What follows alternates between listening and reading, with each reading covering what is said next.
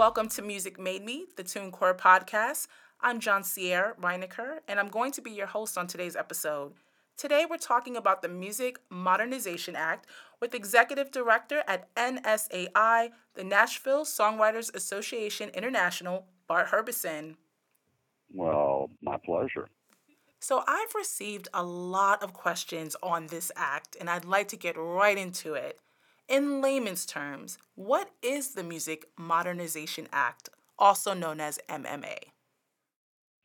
Realize it's a brief, simple question, and all of the answers are very long and complicated. and I think before you can explain what the Music Modernization Act is and does, you really have to talk about the problems that we have that it fixes.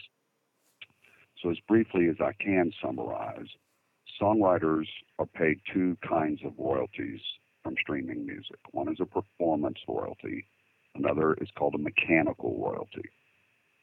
The mechanical royalty, until the Music Modernization Act, was set under rules from 1909 that were adopted by Congress to govern player piano rolls. To say they were outdated may be the most massive understatement in history. The performance royalties are paid under two World War II consent decrees administered by the U.S. Department of Justice. the effect of both of those was suppressed rates that were ridiculous. You could have your song streamed millions of times and earn a few hundred dollars if you were the songwriter. Artists earned more, they were under a different set of rules, but it was all too low. So those were the primary things that changed under the Music Modernization Act for songwriters.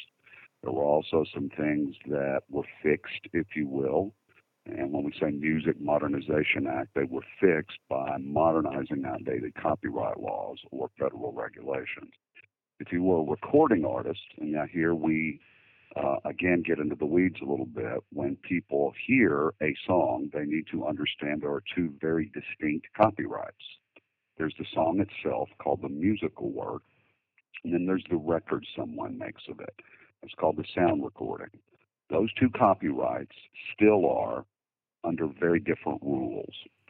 And so for the sound recording, the artist who recorded the song before 1972 um, did not fall under federal law protection. And so, if their song was streamed, they might not get paid. And in fact, one of the streaming services once upon a time decided to do that, and they just not pay, you know, artists on records recorded before 1972. This is fixed in that bill. And there's also something a little more complicated. If you're an engineer or the producer of a record, you are paid performance royalties through an organization called Sound Exchange. And you used to have to obtain a complicated letter of direction from the artist or the record label and and go through really some legal machinations to get your money. Now, if you do certain things, those royalties will be paid directly to you from Sound Exchange. So that is some of the things, are some of the things that the Music Modernization Act accomplished. Awesome. So let's talk about sort of like the results of this act. hmm Do you believe music creators will now be paid more as a result of it? I absolutely believe that, and let's remember that most of the MMA dealt with songwriter royalties. There were some that deal with record labels, but songwriters will absolutely be paid more, in my view, mainly because of the laws that were changed from 1909 and the regulations from 1941. Look, at the end of the day, if we had our way, what we really wish Congress would have done is gotten out of our business, just told the government you don't get any involvement in setting our rates. But in today's Capitol Hill, you have to have agreements. And many would not have agreed on that. The streaming companies would never have agreed on that. We really would have had difficulty finding agreement between the two copyrights within the music industry. So, what we did agree on was to have these judges look at what the song is worth in the marketplace. That terminology used on Capitol Hill is called willing buyer, willing seller. What would a willing buyer pay a willing seller for the song? And so now the way when judges set those rates, the way they do that is changed. They get to look at what record labels get, and it's way more than what the songwriters and music publishers get for the same song. Um, another marketplace evidence. So I am convinced that as these proceedings come up and as deals expire, both on the performance and the mechanical side, um, yes, we will get pay raises. It will take some time. The MMA did not change the rates. It changed the way the rates are set to make it much more fair. So I'm absolutely convinced. There's another part of this um, that's a little complicated that's going to save songwriters money. So if I'm a streaming service, let's say Spotify, and I want to license those performance royalties that I spoke about earlier, one of the two royalties songwriters receive, it's relatively simple. I go to the four American Performing Rights Societies ASCAP, BMI, SESAC, and Global Music Rights. And they issue licenses for all their songs. I write them one check a year, which is based on a percent of revenue and the number of copyrights they represent that have been streamed on my service, and I'm done. They pay the writers. ASCAP, BMI, SESAC, and GMR pay the writers. But to obtain that mechanical licenses, they've got to do it for each individual song. Spotify would have to license something like it's tens of millions of songs. And that's a very difficult prospect. If you get it wrong, Spotify would be committing copyright infringement every time they streamed a song that wasn't correctly licensed. So part of the MMA is the songwriters and music publishers agreed to create a new agency that works like the performing rights societies. We will now administer the mechanical licenses and they'll pay for it. The streaming companies agreed to pay the cost of that. So typically, when a songwriter or artist receives money, um, a fee is deducted for that service. Um, this time, there won't be a fee deducted because the streaming companies will pay for it. So that is a de facto pay raise for songwriters. And look, a lot of songwriters have minimal activity on streaming companies. Maybe they've earned $180 or $600, and they just don't fool with the mechanical licenses it's easy on the performance side because they join one of those four PROs and they get their money. Now they'll be able to do that.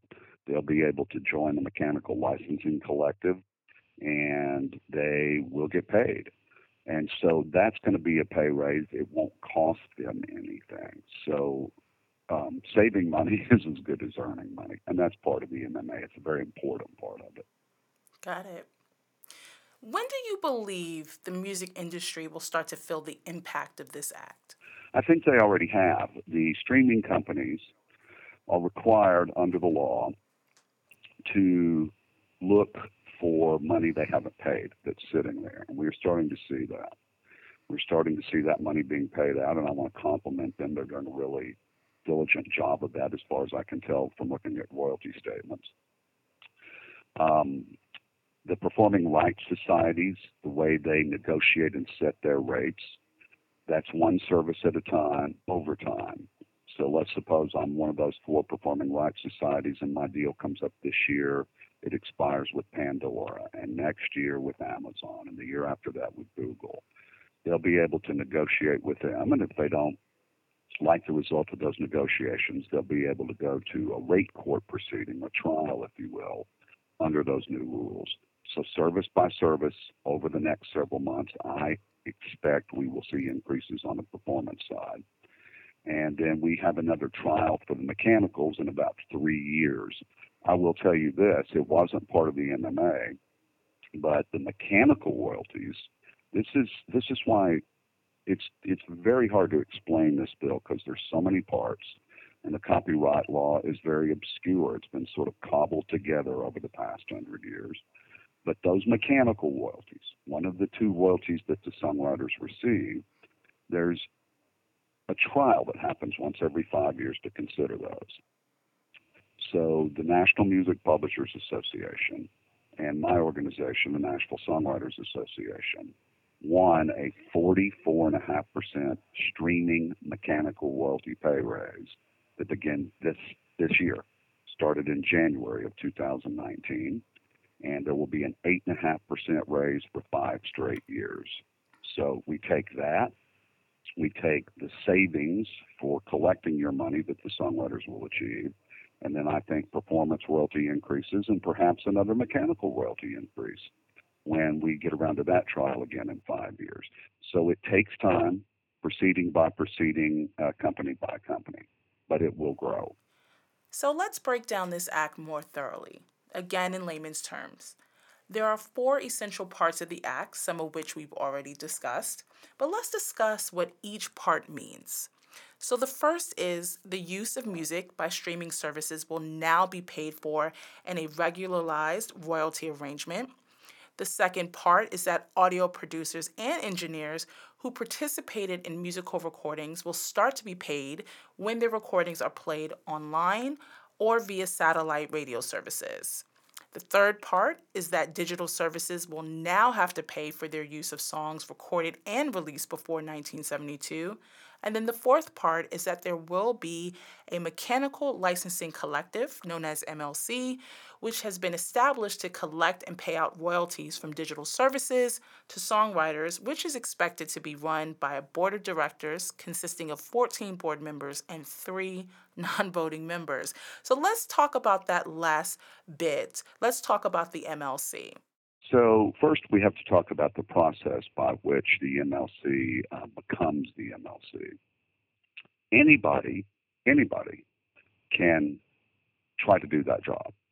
It is a wide open process where anybody believes who believes they can license 50 million songs by early 2021 can submit to become a mechanical licensing agency.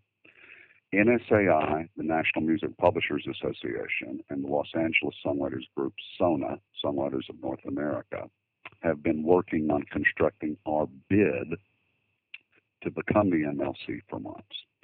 This week, we announced our board and we announced two important committees the Unclaimed Funds Committee and the Dispute Resolution Committee. We have uh, had a very inclusive process. The publishers picked the publisher seats.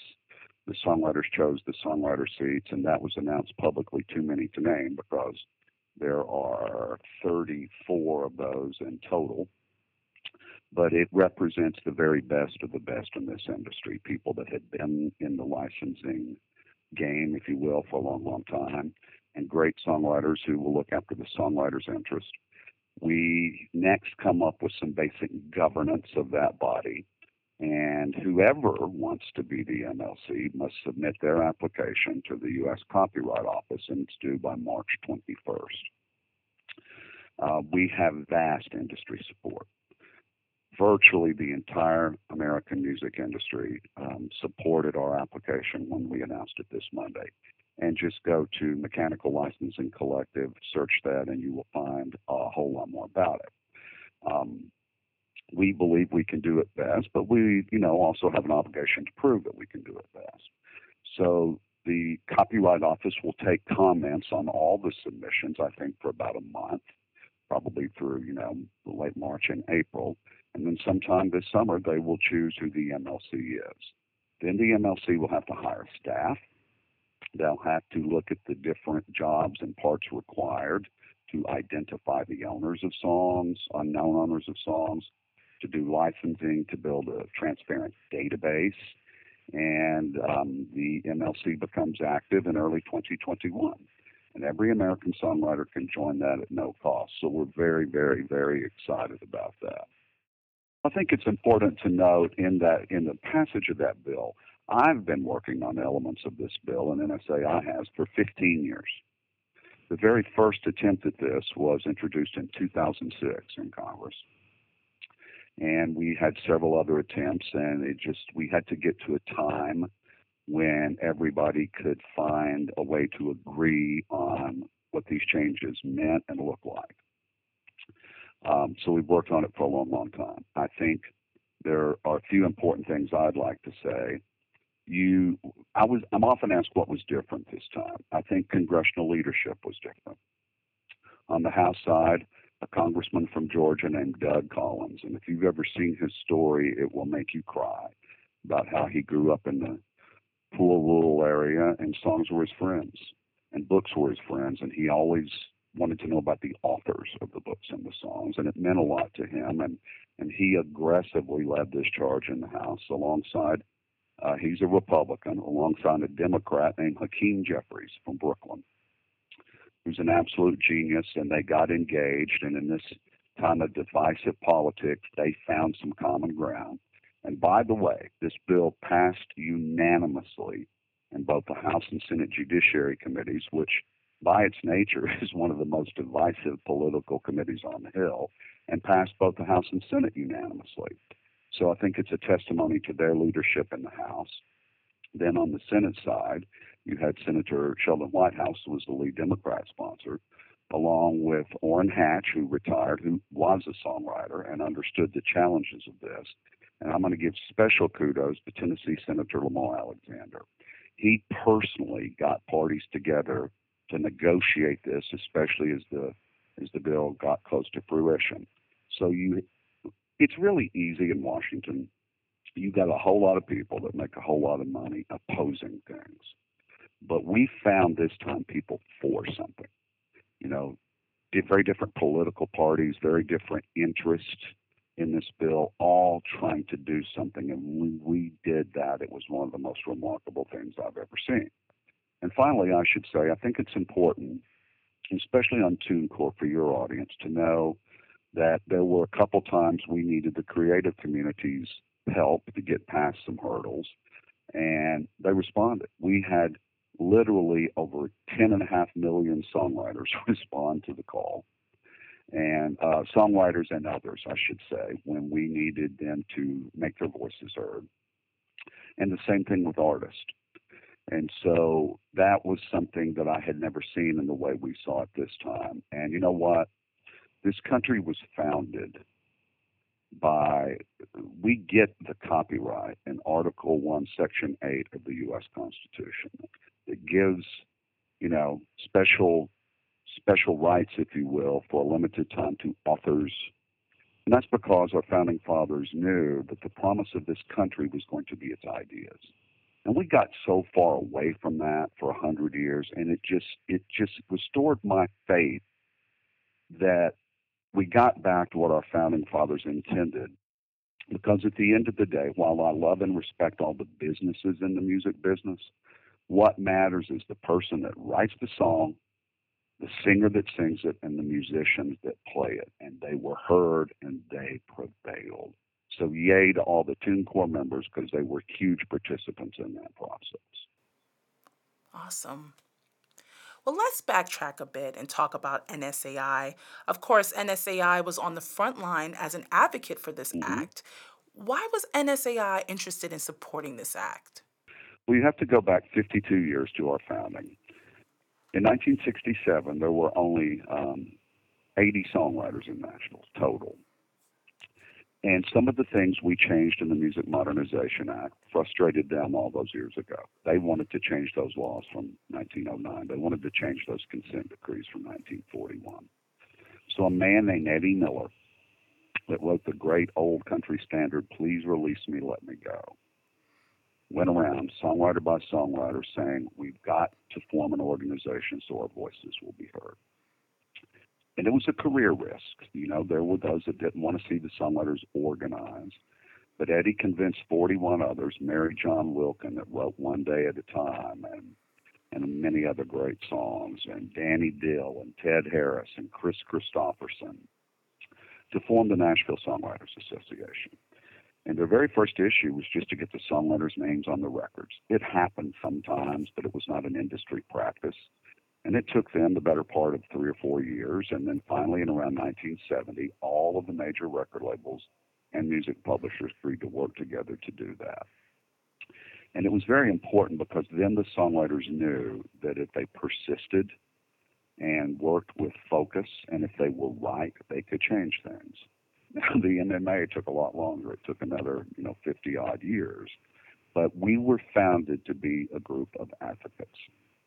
NSAI has grown. We've got about 100 chapters around the world, and we represent songwriters, not all professionals. I would call some semi professionals. They write great songs, they've done that for years, They perform them locally, but they have day jobs. And we own the world famous Bluebird Cafe here in Nashville.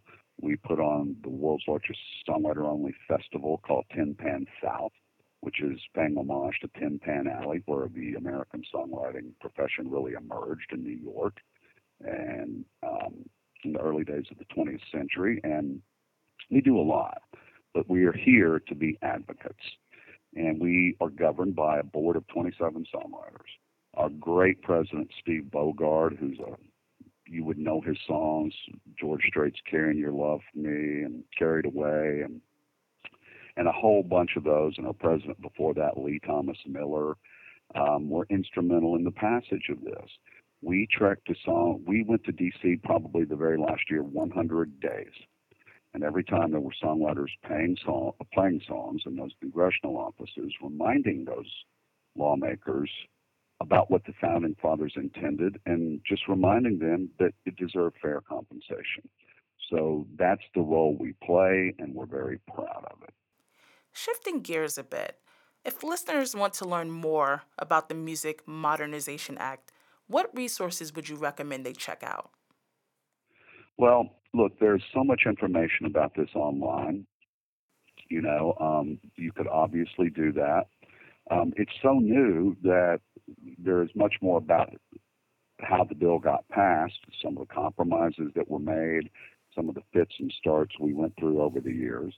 Um, there is information that the U.S. Copyright Office has released about, you know, the process to choose the mus- uh, mechanical licensing collective, and then there's stuff on our website as well. But it's sort of it's sort of real time news.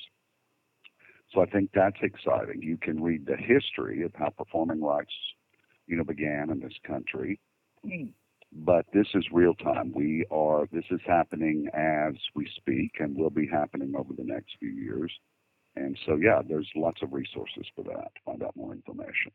And at the end of the day, when the mechanical licensing collective starts, we're going to put out so much information people are going to block it. But we should because it's an amazing new way uh, for songwriters to get their mechanical royalties at no charge, and we're excited about that prospect. So, last question Do you have any final insight to share on the Music Modernization Act? It was historic legislation, but the job isn't done. We still have outdated consent decrees. Now, part of those were changed the way ASCAP and BMI's judges are appointed. They were appointed for life before this, and I don't think anybody thought that was fair. And so these judges will be rotated, and a new judge will happen every time there's a proceeding. That just seems fair to everybody. As I said earlier, the standards by which the rates are set change, um, but there's still a lot of work to, to be done. There is still rampant piracy across the globe. I think there has to be a conversation about you know, how songwriters and the music industry is compensated on social media and YouTube. The Europeans are a little further down the road than the United States is on that. But at the end of the day, music is one of the largest balance of trade export items in this country. Most of the world's music is American, and we're proud of that. And we've got to remember that. And we've got to remember that it's intellectual property that the founding fathers asked James Madison to write that section of the Constitution I referenced earlier because they respected his authorship.